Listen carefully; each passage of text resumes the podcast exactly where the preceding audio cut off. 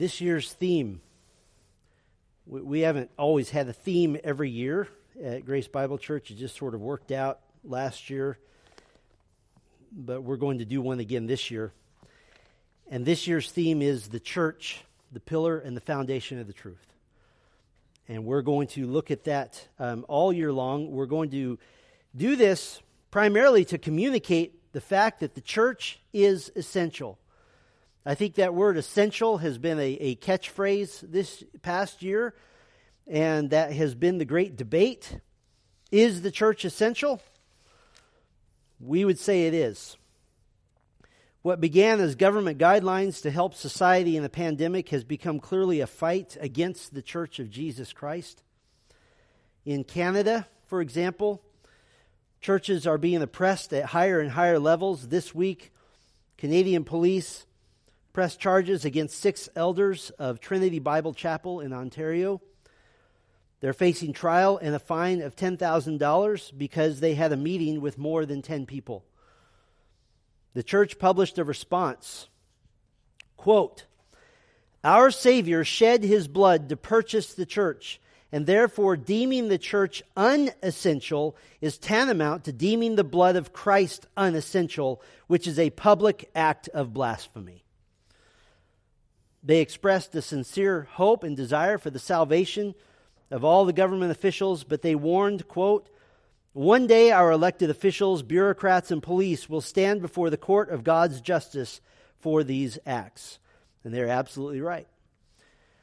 Several of even my own fellow graduates of the Master's Seminary in Canada are making similar stands. And they're taking great heat, great difficulty for it. And the argument that they're making, and it is a sound argument, is that regardless of what's happening in the world, the elders of a local church are called to shepherd the flock of God, and that elders have no right and no authority to deny God's people the ability to gather together. In fact, one pastor said that's being an anti elder if you're going to deny God's people the right to gather.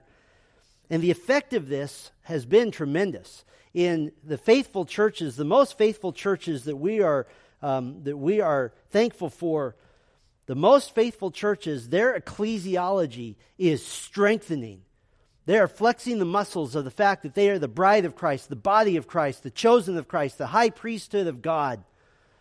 And so we are the church. We are the pillar and the foundation of the truth. That is our theme this year. We're going to stand hard on that. We're not going into a defensive posture. We're going to go into onto the offense. And we're going to proclaim the truth. And we got a head start in thinking in this direction last week. And I'd like to continue our thoughts today. And what I'd like to do is actually direct our thinking to the Bible. I want to talk about the Bible for just a moment. By virtue of the fact that the Bible is the eternal Word of God, by virtue of the fact that the Bible is unfathomable in its spiritual riches, by virtue of the fact that the Bible is the sole source of our knowledge of Jesus Christ our Savior, by virtue of the fact that the Bible is living and active, according to Hebrews 4, by virtue of the fact that the Bible is inerrant, it contains no error, no mistake of any kind, by virtue of the fact that the Bible is inspired, it is literally breathed out by God, by virtue of the fact that the Bible is infallible, that it cannot fail, nor can it ever lead anyone astray, by virtue of the fact that the Bible is invincible, meaning it's unable to be defeated by any human idea, by virtue of all of these qualities, the Bible then must be absolutely authoritative. There is no other authority. And this, of course, has great, tremendous, eternal implications for how we think about the preached Word of God. And so, along those lines, this morning, I want to do what's really kind of the second half of our short message that I'm calling A Listener's Guide to Preaching. I mentioned last week that I try to squeeze in one or two sermons on preaching every year, and this is my time to do that because it's my longing for you to be well informed. I want you to be educated. I want you to understand as listeners so that you know what you're listening for. In fact, because of its own depth and complexity, as we hear preaching, uh, the, the Bible uses metaphors about itself. The Bible uses word pictures about itself to help us to, somewhat wrap our minds around the, the absolute and infinite and divine nature and authority of the Scriptures. And these metaphors for the Bible, these word pictures, are all over the place in Scripture. But just to get our thinking kind of aimed in the right direction, I want to have you turn to Psalm 119. We'll get our minds engaged in Psalm 119, then we'll return to Acts chapter 2, where we were last week. You know that Psalm 119 is the longest psalm. It's sometimes also called the longest chapter in the Bible, but technically, Psalms are not chapters. Chapter divisions in Scripture were added by human editors. They're useful, but they're not inspired. But the Psalms are individual songs and they are inspired. And so we would shy away from calling it Psalm chapter 119. It's just Psalm 119. But just in this psalm alone, I want to show you 10 metaphors for the Bible that helps us understand the divine nature and authority of Scripture. Psalm 119, the Bible is, first of all, a supply of righteousness. It's a supply of righteousness. These are just metaphors for the Bible. Psalm 119, verse 11. I have stored up your word in my heart that I might not sin against you. The old King James says, I've treasured your word in my heart.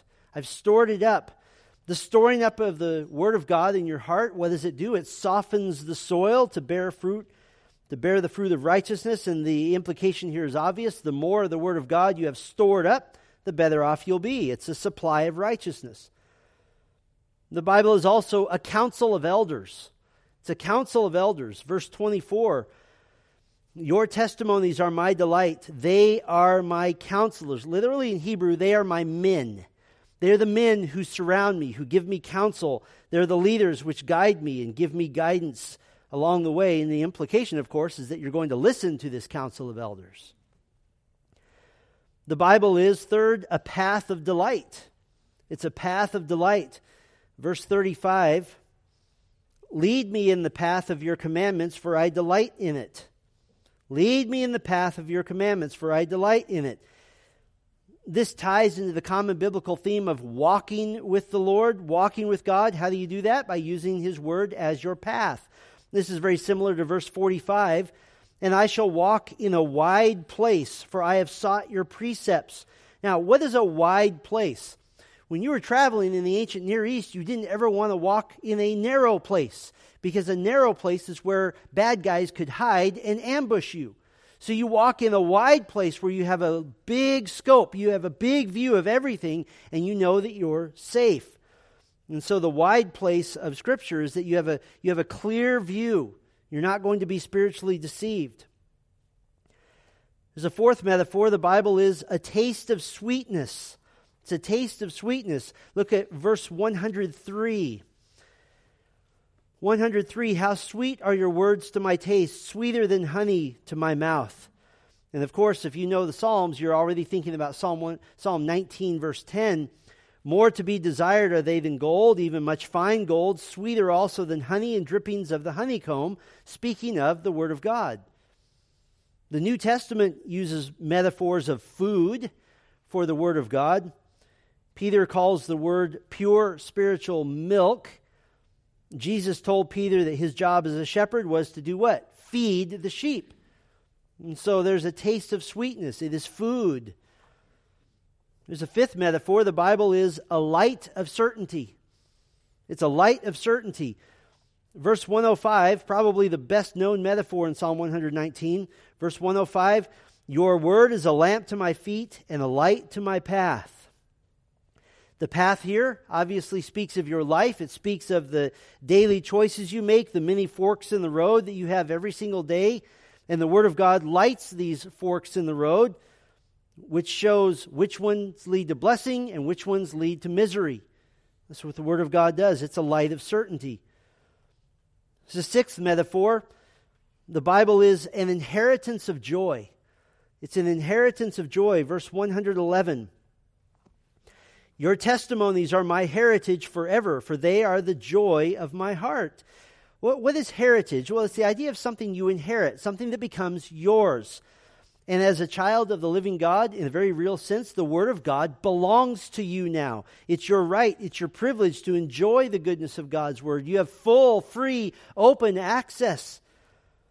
Because of the Spirit of God at work in you, you can freely receive this inheritance of joy. The Apostle Paul told us in 1 Corinthians 2, beginning in verse 12 Now we have received not the Spirit of the world, but the Spirit who is from God, that we might understand the things freely given us by God. And we impart this in words not taught by human wisdom, but taught by the Spirit, interpreting spiritual truths to those who are spiritual. It's a free inheritance of joy. The Bible is a drink of water. It's a drink of water. Verse 131 I open my mouth and pant because I long for your commandments. The believer is thirsty for the word, panting, as it were. Now, of course, we immediately think of Psalm 42 as the deer pants for flowing streams, so pants my soul for you, O God. My soul thirsts for God, for the living God. I like this metaphor. There's an eighth one. The Bible is the face of God. The Bible is the face of God. Verse 135. Make your face shine upon your servant and teach me your statutes the Hebrew poetic synonymous parallelism here. What does that tell us? It tells us that learning the Word of God is likened to having the face of God shine upon you. The Word of God is the smile of God, the countenance of God Himself. Here's a ninth word picture, and I took a little liberty with this one to make us understand it better. The Bible is the alarm clock of the soul. It is the alarm clock of the soul. I took some liberties because there were no alarm clocks when Psalm 119 was written. There were roosters. I guess we could have called it the rooster of the soul, but that wouldn't have made sense to you. The alarm clock of the soul, verse 147. I rise before dawn and cry for help. I hope in your words. My eyes are awake before the watches of the night that I may meditate on your promise. Now, I want to be very clear here it's not so much that the psalmist can't get to sleep, and so there's this last ditch effort. He finally goes to the Word of God. Look backwards at Psalm 60, uh, at uh, verse 62, rather. Very similar. Verse 62 At midnight I rise, this is a purpose clause, to praise you. I rise in order to praise you because of your righteous rules. It's not just, well, I can't get to sleep. I may as well get up and read the Bible. It's that his desire for his word gets him up in the middle of the night. Let's do one more. The Bible is the praise of the soul. The Bible is the praise of the soul. Verse 171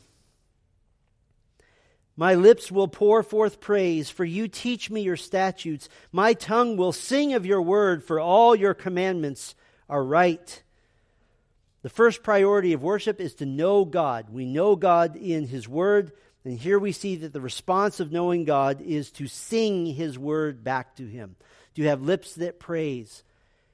And somebody might say, I don't know how to praise God. Read and sing His Word back to Him. That's what He desires. So, with all of these metaphors, is it any wonder that the Apostle Paul told Timothy in 2 Timothy chapter 4, preach the what? The Word. And that's it. That's all we preach. Now, with that foundation, I think we can turn to Acts chapter 2. And in Acts chapter 2, what we started last week was sort of deconstructing Peter's sermon to the thousands of Jews gathered at Pentecost. The Holy Spirit has come upon all the apostles. They're proclaiming the gospel to the Jewish visitors from all over the world.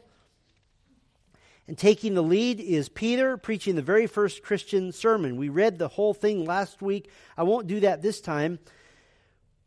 So far in our listener's guide to preaching, we've seen that what we call Peter like preaching, Peter like preaching includes some key elements. And we are de- deconstructing this sermon to understand how to listen to preaching, what you're listening for.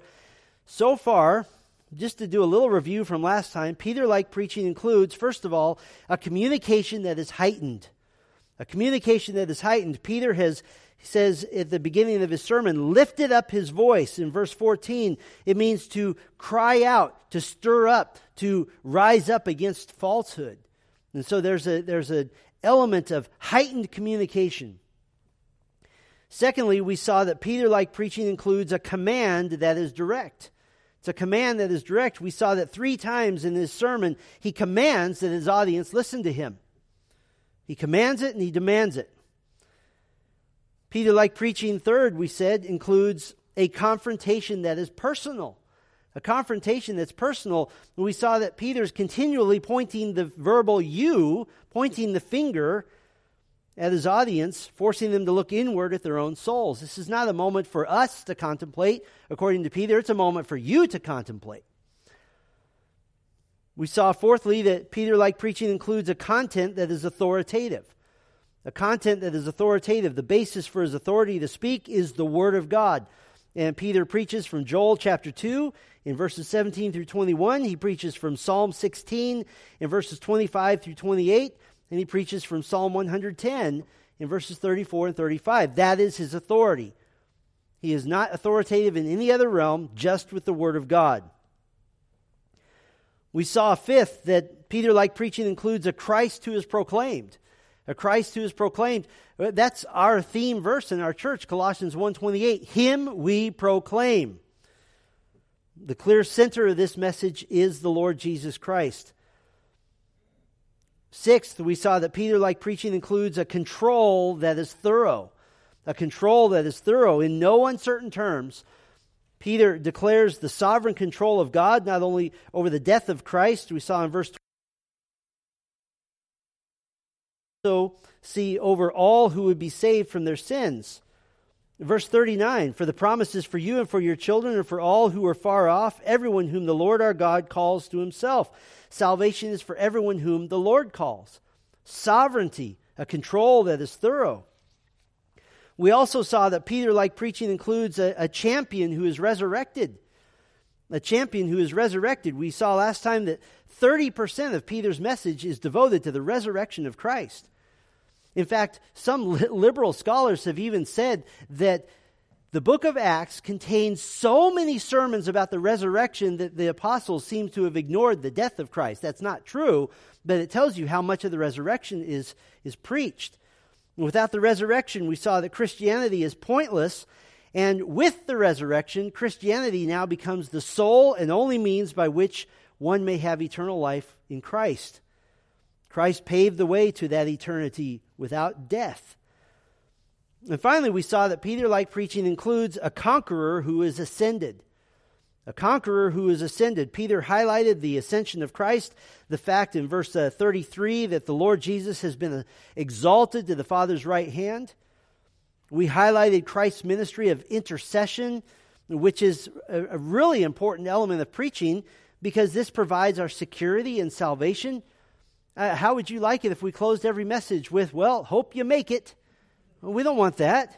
No, we have an advocate with the Father who is ever interceding for us. We can't have too many reminders of God's covenant faithfulness. So that's where we started. I want to finish this up today. Let's do our other set of eight elements of Peter like preaching. I'm just going to continue numbering these. Ninth, Peter like preaching includes a church that is empowered. It includes a church that is empowered. We're now in verse 33 of Acts chapter 2. Being therefore exalted at the right hand of God, and having received from the Father the promise of the Holy Spirit, he has poured out this that you yourselves are seeing and hearing. Now, it's not that Jesus received the Holy Spirit, it's that he received from the Father the go ahead to send the Holy Spirit. John 14, beginning in verse 16, and I will ask the Father, and he will give you another helper to be with you forever. And we've said this before, that this is the premier feature of the new covenant believer in Christ.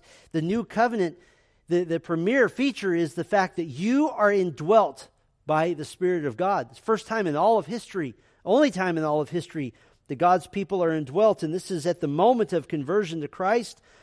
Not only does the Holy Spirit instantly indwell every believer in Christ, He regenerated you to enable you to be able to have faith that's needed for salvation. He baptized every single believer into the church universal, into the body of Christ. 1 Corinthians 12 13 tells us very clearly every believer has been baptized in the Spirit.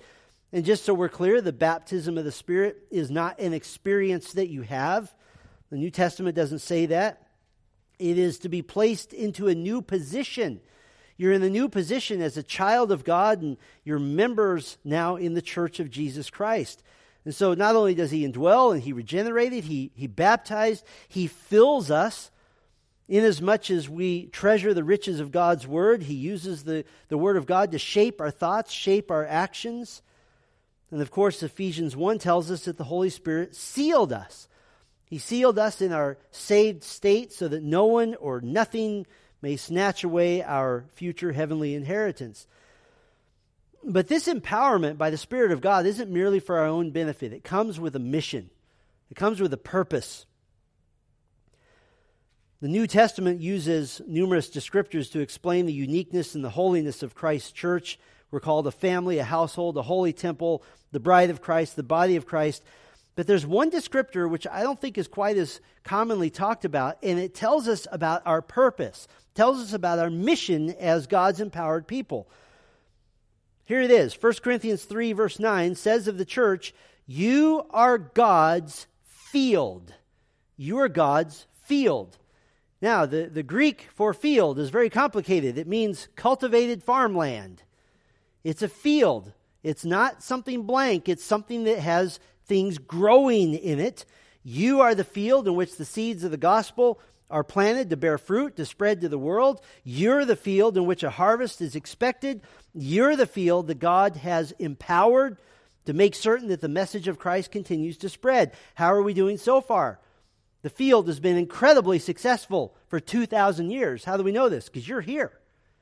You're here. You came to faith in Christ 2,000 years after that metaphor was given by the Apostle Paul.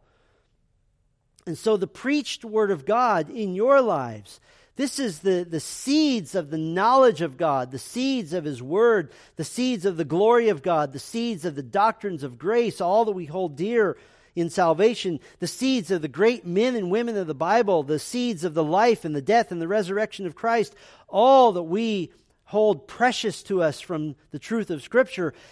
Preaching is plowing these seeds into your hearts continually, into your minds continually pulling up the weeds also and mixing in instead the rich nutrients of the Word of God. Why? So that you might bear fruit.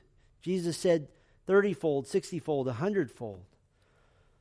That's why we must preach to the church about the church continually. That's why ecclesiology has to have a major place at the table.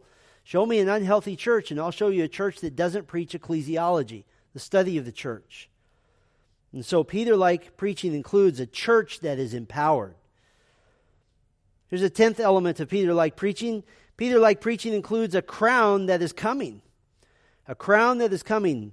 Look with me at verse 34 and 35. For David did not ascend into the heavens, but he himself says, The Lord said to my Lord, Sit at my right hand until I make your enemies your footstool. Now, Peter is quoting Psalm 110, verse 1. This is the most quoted psalm in all the New Testament, by the way.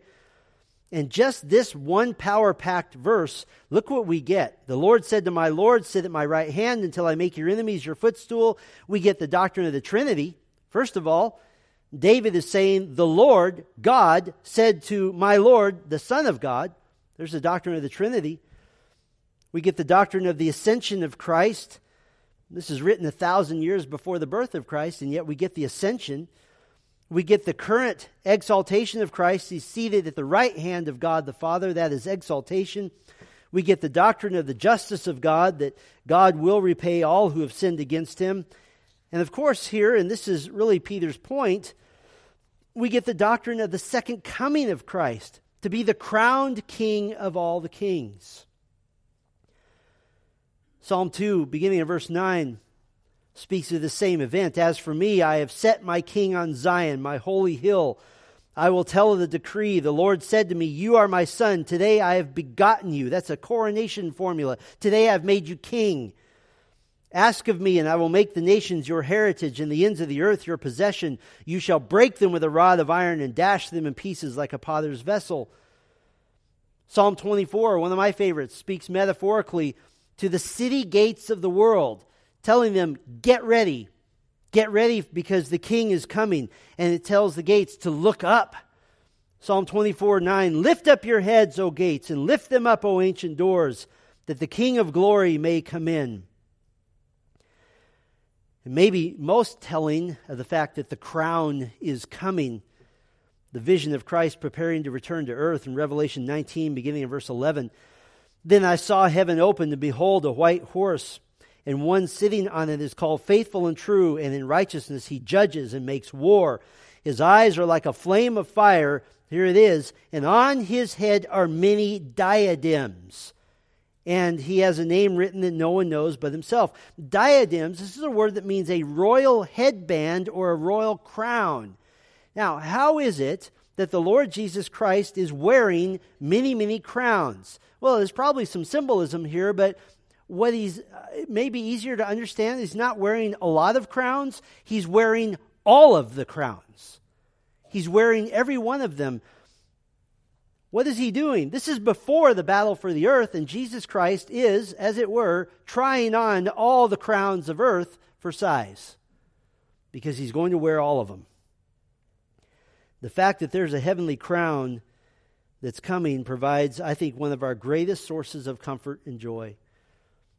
It is the imperative of the preacher to continually point you to the future glory of a world ruled by Jesus Christ. I honestly, I don't know how to preach without thinking about the coming of Christ. That it's so ingrained in how we think. In fact, some of the greatest text in Handel's Messiah comes from Isaiah 40. Comfort, comfort my people, says your God. Speak tenderly to Jerusalem and cry to her that her warfare is ended, that her iniquity is pardoned, that she has received from the Lord's hand double for all her sins. And what's the source of this comfort? You're familiar with this. Isaiah 40, verse 3 a voice cries, In the wilderness, prepare the way of the Lord, make straight in the desert a highway for our God. Now, if you know your New Testament, you know that the first fulfillment of Isaiah 40, verse 3, was John the Baptist preparing the way for the first coming of Jesus Christ. But Isaiah 40 continues, and it moves very quickly now on to the second coming the very next verse every valley shall be lifted up, every mountain and hill be made low. The uneven ground shall be level, and the rough places a plain. Now, stop right there for a minute. You compare this to Zechariah 14, some other Old Testament passages. This is not some sort of metaphor of the low places going higher and the high places going down. This is the topography of the earth changing when the Lord Jesus Christ comes. In verse 5, and the glory of the Lord shall be revealed, and all flesh shall see it together, for the mouth of the Lord has spoken. You can probably hear Handel's Messiah going through your mind right now. According to Isaiah 40, the coming of Christ to reign on earth should be to comfort, comfort my people. Peter like preaching includes a crown that is coming. Eleventh element of Peter like preaching includes a charge that is inescapable. A charge that is inescapable. Acts 2:36 Let all the house of Israel therefore know for certain that God has made him both Lord and Christ, this Jesus whom you crucified. There's a clear imperative here, a charge, an order. You need to know this. And basically, Peter says, you are now responsible for this information. And whatever happens to you is now on you because you have this information. This singular statement basically is a synthesis of Peter's whole sermon, and it ends with this very strong appeal to the gospel. This is very different than the flavor of asking nicely. This is not the soft tone of would you come to Christ, which is great, which is fine. This is not the soft tone of making tender appeals to Christ. This is not the soft tone of perhaps some sound reasoning for the gospel. In this particular context, Peter simply asserts a bold command You need to know Christ. The great prince of preachers, Charles Spurgeon, on one occasion, he made no apology for a command to believe the gospel and near the end of his sermon, as he was proclaiming the gospel, he said, Do you spurn it? Do you still refuse it? Then I must change my tone a minute. I will not only tell you the message and invite you as I do with all earnestness and sincere affection, I will go further. Sinner, in God's name I command you to repent and believe. It's no wonder that Spurgeon saw well over 11,000 people come to faith in Christ during the course of his ministry. And why should you respond to the call of the gospel? Why should you respond to this command? Verse 36 Jesus is the one you crucified. Now, I would say we need to not just say, well, they crucified him. I didn't. I wouldn't say that. If it hadn't been for your sin, he wouldn't have had to go to the cross in the first place. If it hadn't been for your depravity, he wouldn't have had to suffer and die. If it hadn't been for your rebellion, he wouldn't have had to bear this infinite burden. So, how insulting, how treacherous would it be on your part that Jesus would so graciously suffer for you and have you reject his offer to pay the penalty for your sin? Peter like preaching includes a charge that is inescapable. You must know Christ. There's a twelfth element of Peter like preaching. It includes a Christology that is robust. A Christology, a study of Christ that is robust. The Jesus of shallow, man centered church traditions, frankly, bears very little resemblance to the Jesus of the Bible, the real Lord Jesus Christ. This past Sunday, I decided to torture myself and I went and listened, didn't go, I just listened online to um, one of our local man centered mega church pastors in our own city. He was not preaching, he talked. What he was doing could not be called preaching in any sense of the word. He was talking on John chapter 2, Jesus turning water into wine at the wedding of Cana. And you're familiar with the story. Here are the three points of his sermon. Point number one relationships sometimes change. He was speaking of the relationship between Jesus and Mary. And his lesson was Is there anybody you're trying to hang on to in this life that you need to let go of? Because apparently that's why Jesus turned water into wine, so that you could ask that question. He made a third point, then I'll give you the second one because it's, it's too good to, to use up. The third point Jesus met the man, meaning the man in charge of the wedding, Jesus met the man at his felt need and didn't meet his real needs. Okay, so that's the point. The man didn't need water turned to wine, and Jesus met the felt need because that was more important at that moment. The second point he made literally almost fell out of my chair when I heard this. Don't use a text in a way it wasn't intended to be used. Don't use the text to justify according to this pastor, the lesson was don't use John chapter 2, the wedding of Cana, Jesus turning water into wine, as an excuse for you to keep being a party or for you to keep doing those things that you used to do. Yeah, nice lesson, wrong text. And then at this point, he went off onto a tangent where he claimed to be a prophet of God and he said that God gives him sermon notes in his dreams. I think this is more of a nightmare. He, then he got off on a huge tangent justifying women pastors. I couldn't figure out his point, but the point that I want to make is that he said that Jesus turning water into wine was that relationships sometimes change. Don't use a text in the way it wasn't intended. And Jesus met the man at his felt need, not his real need. You know who got left out of that? Was Jesus. And you became the center of attention.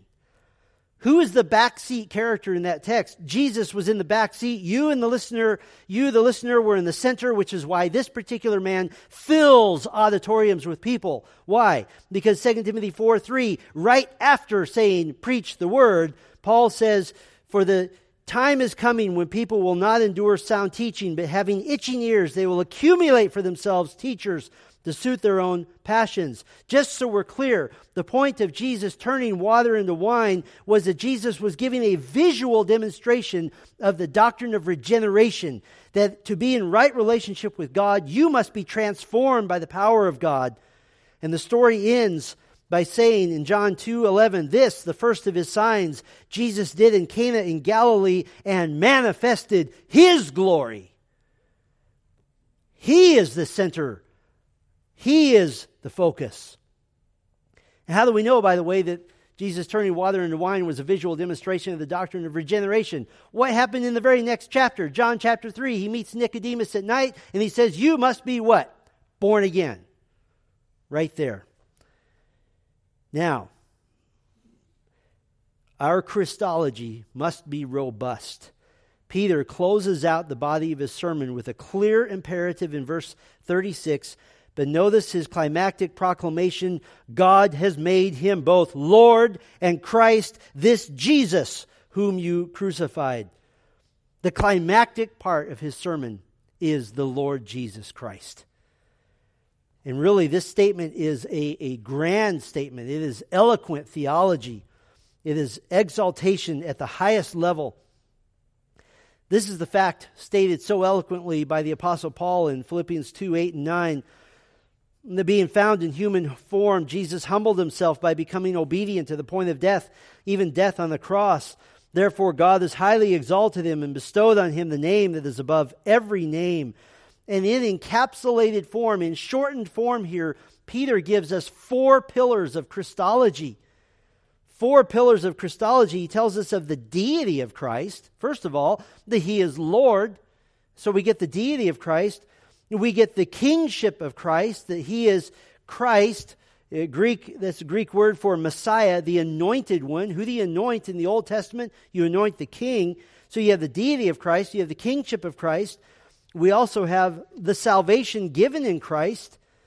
The salvation given in Christ, again, his title of Christ and Messiah not only connotes his kingship, but it, it speaks of his mission to save humanity from their sins. And then, of course, you have the humanity of Christ. The humanity of Christ is given in his human name, Jesus, simply meaning the Lord is salvation. These four pillars of Christology are all over the Bible. The Bible reminds us of the deity of Christ. The Bible calls Jesus Adonai, Lord. The Bible calls Jesus Emmanuel, God with us. The Bible calls Jesus Everlasting Father, Mighty God, Wonderful Counselor, Yahweh, the Creator, the angel of the Lord who receives worship, the Son of God, the Holy One of God, the Son of the Most High, the Word, the only begotten, meaning the one and only, the I am, the way, the truth, the life. He's called God. He is called the author of life. He is called the power of God. He is called the Lord God. The Bible reminds us robustly of the deity of Christ. The Bible reminds us robustly of the kingship of Christ. The Bible calls Jesus the Lord of glory, the head of the church, the King of kings, the Lord of lords, the Almighty, the first and the last, the Alpha and the Omega, the beginning and the end. The Bible reminds us of our salvation given in Christ. The Bible calls Jesus Savior, the founder of salvation, the Lamb of God, the source of eternal salvation, the founder and perfecter of our faith, the Good Shepherd, the Great Shepherd, the Chief Shepherd, the Redeemer. And certainly, to remind us that God has made a way for humanity to be joined to God, the Bible reminds us of the humanity of Jesus, that he has become like us in all respects except for sin he is called the offspring of woman, the servant, the Nazarene, the son of David, the son of man, the teacher, the firstborn and preeminent one, the carpenter's son, Mary's son, the carpenter, the brother of James and Joseph and Judas and Simon with at least two sisters, the last Adam, the high priest, the lawgiver and judge, the advocate, the lion of the tribe of Judah, the root of David and the branch of Jesse. Do you see that the very core central confession of Christianity is that Jesus the Christ is Lord. When somebody says, What is Christianity about? Jesus the Christ is Lord. Peter like preaching includes a Christology that is robust. 13th element of Peter like preaching. Peter like preaching includes a conviction that is deep. A conviction that is deep. Verse 37 now, when they heard this, they were cut to the heart and said to Peter and the rest of the apostles, Brothers, what shall we do? You notice that Peter's not giving emotional inspiration. He's not giving the suggestion to take a moment and ponder these truths that have been given. He doesn't say that. As Steve Lawson has said, the Word of God is a sword that pierces, it is not a Q tip that tickles. Martin Luther said, The Word of God is alive. It speaks to me. It has feet. It runs after me. It has hands. It lays a hold of me.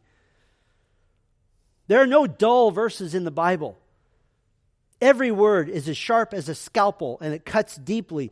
In fact, the word here that Luke uses to describe the listeners to Peter's sermon, that they were cut to the heart, It doesn't mean to be cut on the surface. It means to be stabbed. It means to be run through. It means to be completely impaled, gouged. The same word has the idea of silencing the listener, of stunning the listener. It can even mean to be greatly troubled, to be acutely distressed. And listen, I, I say this to myself and to every one of you. If it has been a long, long time since the Word of God has stabbed you, has gouged you, has pierced you, has silenced you, has stunned you, what have you done to scab over your own heart? If you haven't learned and grown and even changed in your understanding of the truth, what are you doing to prevent that?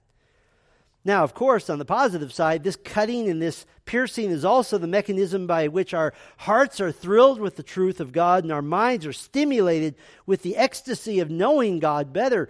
You remember what the men on the road to Emmaus said? When Jesus preached to the men on the road to Emmaus, Luke 24 32, they said to each other, Did not our hearts what? Burn within us as he talked to us on the road while he opened to us what? The scriptures. It's this sense that the preached word of God was reaching into their hearts and setting them on fire.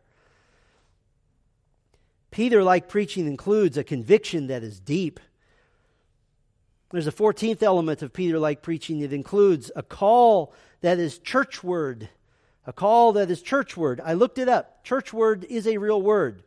It means directed toward the church. It includes a call that is churchward. In response to the question, Brothers, what shall we do? Peter answered, verse 38.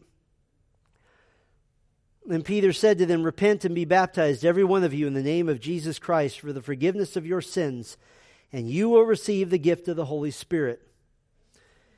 Now, water baptism certainly is not a means of salvation. It was immediately, though, how Peter urged these new believers to identify themselves with Christ in public baptism and to identify themselves with one another in an organized and an accountable fashion. Verse 41 So those who received his word were baptized, and there were added that day about 3,000 souls. Do you notice something immediately? Somebody was counting heads, somebody was keeping a list. And what did these on the list start doing? Verse 42 And they devoted themselves to the apostles' teaching and the fellowship and to the breaking of bread and the prayers. They ministered to one another, verse 45, and they were selling their possessions and belongings and distributing the proceeds to all as any had need. They were gathering together every day. Can you imagine going to church every day? Verse 46, and day by day attending the temple together and breaking bread in their homes, they received their food with glad and generous hearts. And the membership rolls grew. Verse 47, praising God and having favor with all the people. And the Lord added to their number day by day those who were being saved. I think at times our view of the church has gotten so low that we somehow have thought that it's an option to be joined to Christ, but not to his body, the church. You know, verse 41 says, There were added that day about 3,000 souls. How confusing would it be if verse 42 said, And they just went away? No, they gathered together. During his 23 years of ministry in Northampton, Massachusetts, in the mid 1700s, the great Puritan pastor Jonathan Edwards was rightly very staunch and very firm in his conviction that church membership is only for those who have a credible salvation testimony of conversion to Christ. He also said that one who didn't join the church, by definition, did not have a credible salvation testimony. He guarded the Lord's table very carefully, in that only church members, not the unconverted, were to partake of communion of the Lord's Supper. And in fact, for him, church membership was so important that ultimately it was the issue that cost him his ministry. Most of his church turned on him for this view you must be converted to be part of the church.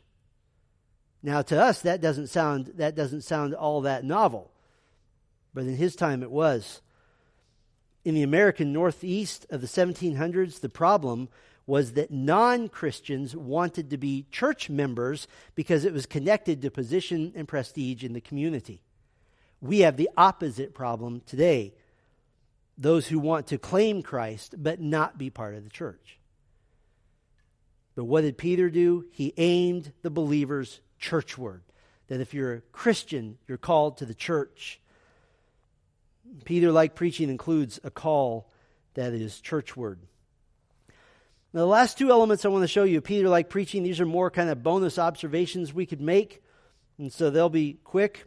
The 15th, Peter like preaching includes a contour that is rational. A contour that is rational. I want to just point out that Peter's sermon has a rational flow of thought to it. It wasn't just an emotional rambling that was all over the map. Now, I mentioned last time that this is probably a synopsis of his sermon. Verse 40 says, With many other words he bore witness and continued to exhort them.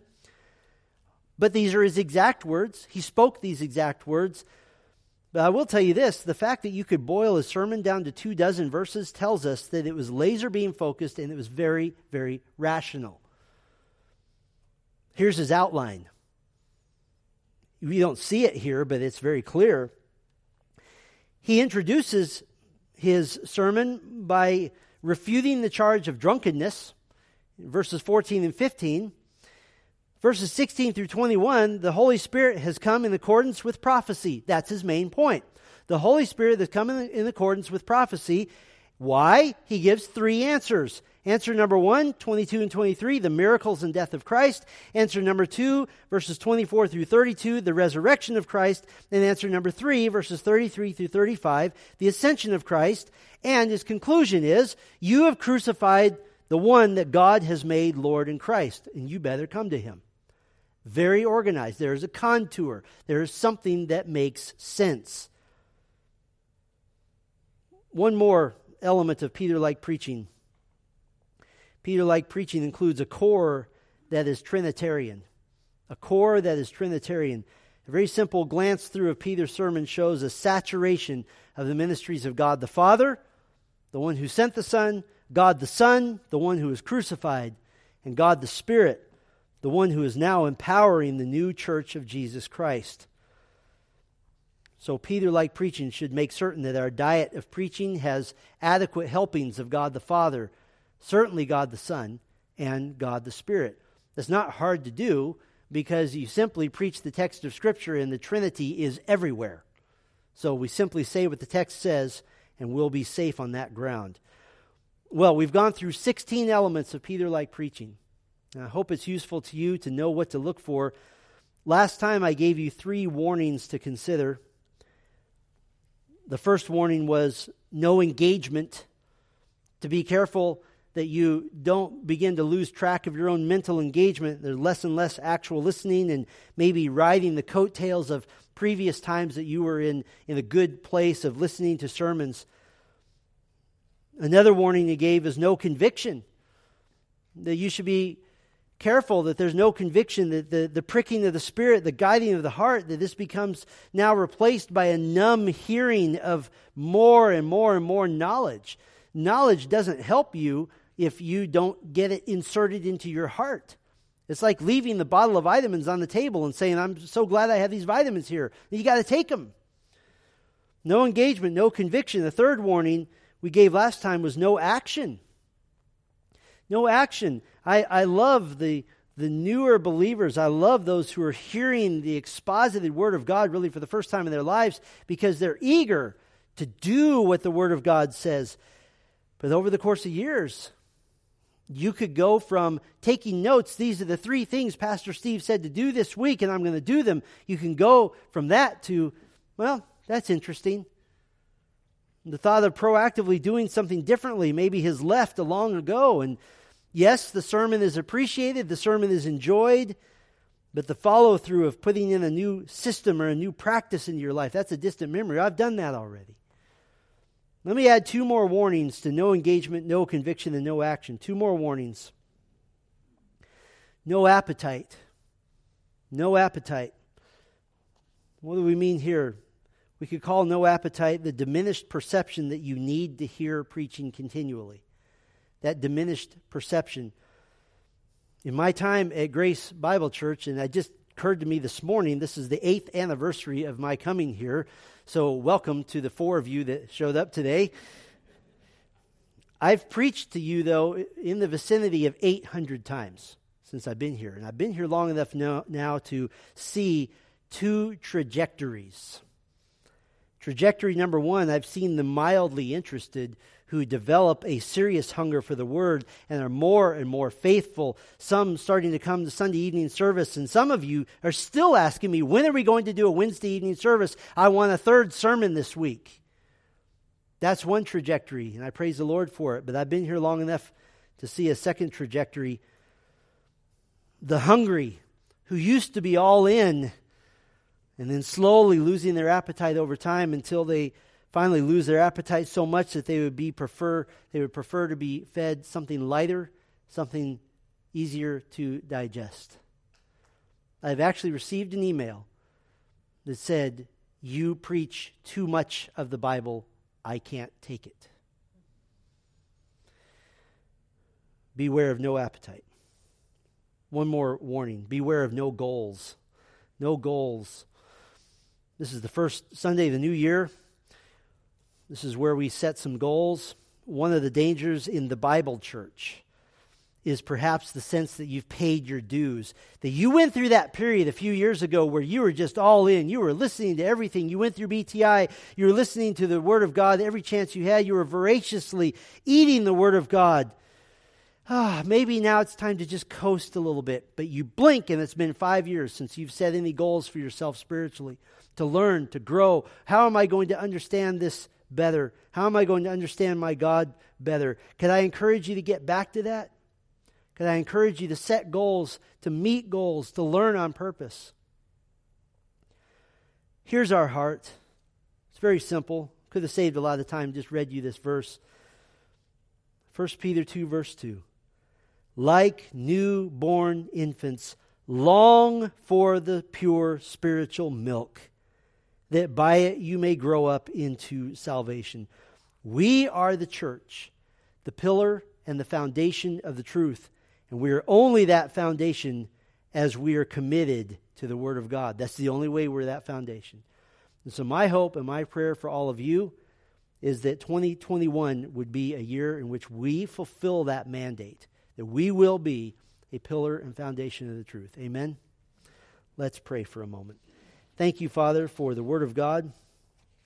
You are so faithful to give us this infinite storehouse of knowledge, this infinite storehouse of how you might um, bless us with the knowledge of yourself. We think of Psalm 16 that says that at your right hand are treasures, are delights forevermore. We will never cease learning of you, never cease praising you.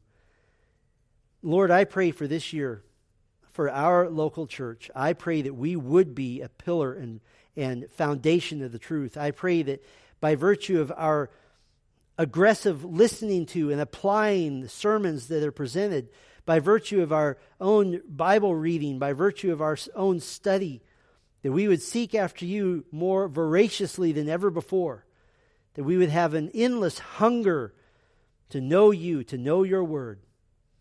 We praise you and we thank you, Lord, for your word. And we also lift up once again those who are ill, those who are walking through various diseases right now, Lord. We pray your encouragement upon them. We pray that you would bring us all back together very soon. I thank you and praise you for those who are able to be here. I thank you and praise you for those who are who are faithfully having to be at home and yet eager to be among us. Lord, we thank you and we praise you in Christ's name. Amen.